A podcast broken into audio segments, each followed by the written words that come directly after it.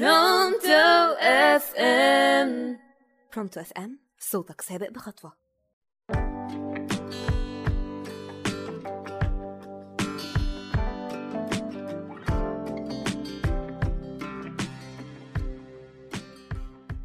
مساء الخير أنا يوستينا إيهاب على راديو برونتو اف ام من برنامج أمسيات الخميس. النهاردة هنتكلم عن موضوع كتير مننا بيكون عايز ياخد الخطوة دي ومش قادر. كلنا عدت علينا لحظات كتير كان جوانا زعل كبير ناحية شخص بنحبه وبنبقى محتاجين إننا نطلع بركان الغضب ده كله قدامه ونفهمه إننا متضايقين ونتخانق كده عشان بس نوصل للصلح. النهاردة هنتكلم عن موضوع العتاب. في حاجات كتير بتقف قدام إننا ناخد الخطوة دي. أولهم وهي عزة النفس. إنك تاخد الخطوة وتبدأ تتخانق كده وتقول إنك متضايق بغرض المحبة مش خطوة سهلة على كل الناس. مثلا إن الشخص اللي قدامك ما يتقبلش العتاب إن الشخص اللي قدامك ما يعتذرش أو إن المشكلة تكبر أكتر لاختلاف شخصياتنا. وبدل ما الموضوع يكون بسيط تقلب بمشكلة وتكون النهاية مش لطيفة أبدا. وحقيقي كلنا لازم نتفهم فكرة إن كلنا بنغلط وحق الشخص الغلطان إنه يعرف إن هو غلطان في إيه وحق الطرف التاني إنه يطيب بخاطره وزعله يتقدر مهما كان إيه. مش من حقك ابدا إن حد لما يكون متضايق وقايل لك أنا متضايق من الحاجة الفلانية إنك تتفه من زعله ده ابدا. الحاجات اللي بتضايقني ممكن ما تضايقكش ممكن ما تضايقهوش.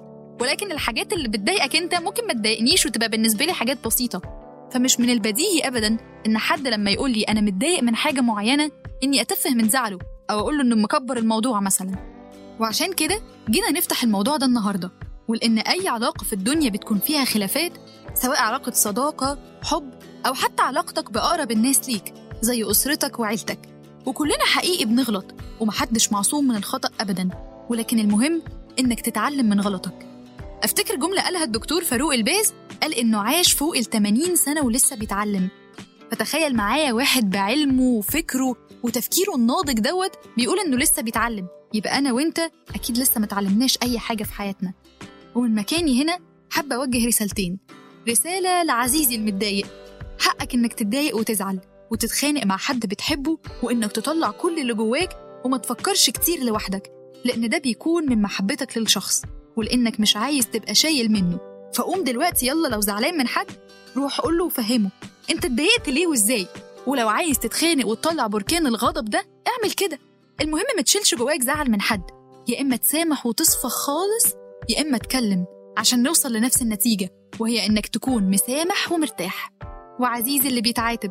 حق الشخص المتضايق عليك إنك اولا تطيب بخاطره حتى ولو حاسس إنك مش غلطان أو إنه مكبر الموضوع. ولكن كون إنك ضايقت شخص فهو ليه الحق إن الطرف التاني يعتذر له؟ ولازم كلنا نتقبل إن ردود أفعالنا مختلفة وإن كل شخص بيعبر عن شعوره بطريقة مختلفة عن التاني. حاول تمتص غضب اللي قدامك وتطبطب عليه بكلامك وأفعالك عشان لما تتبدل الأدوار تلاقي نفس رد الفعل. في الآخر حابة أقول إن حقيقي العتاب هو علامة للحب. لأن لو الشخص اللي قدامي مش فارق لي مش هتضايق منه أصلا ولا هيكون عندي دافع أو إحساس حتى إني عايزة أكلمه أو أعاتبه. الحياة كلها مشاكل وحقيقي إحنا اللي بنهونها على بعض.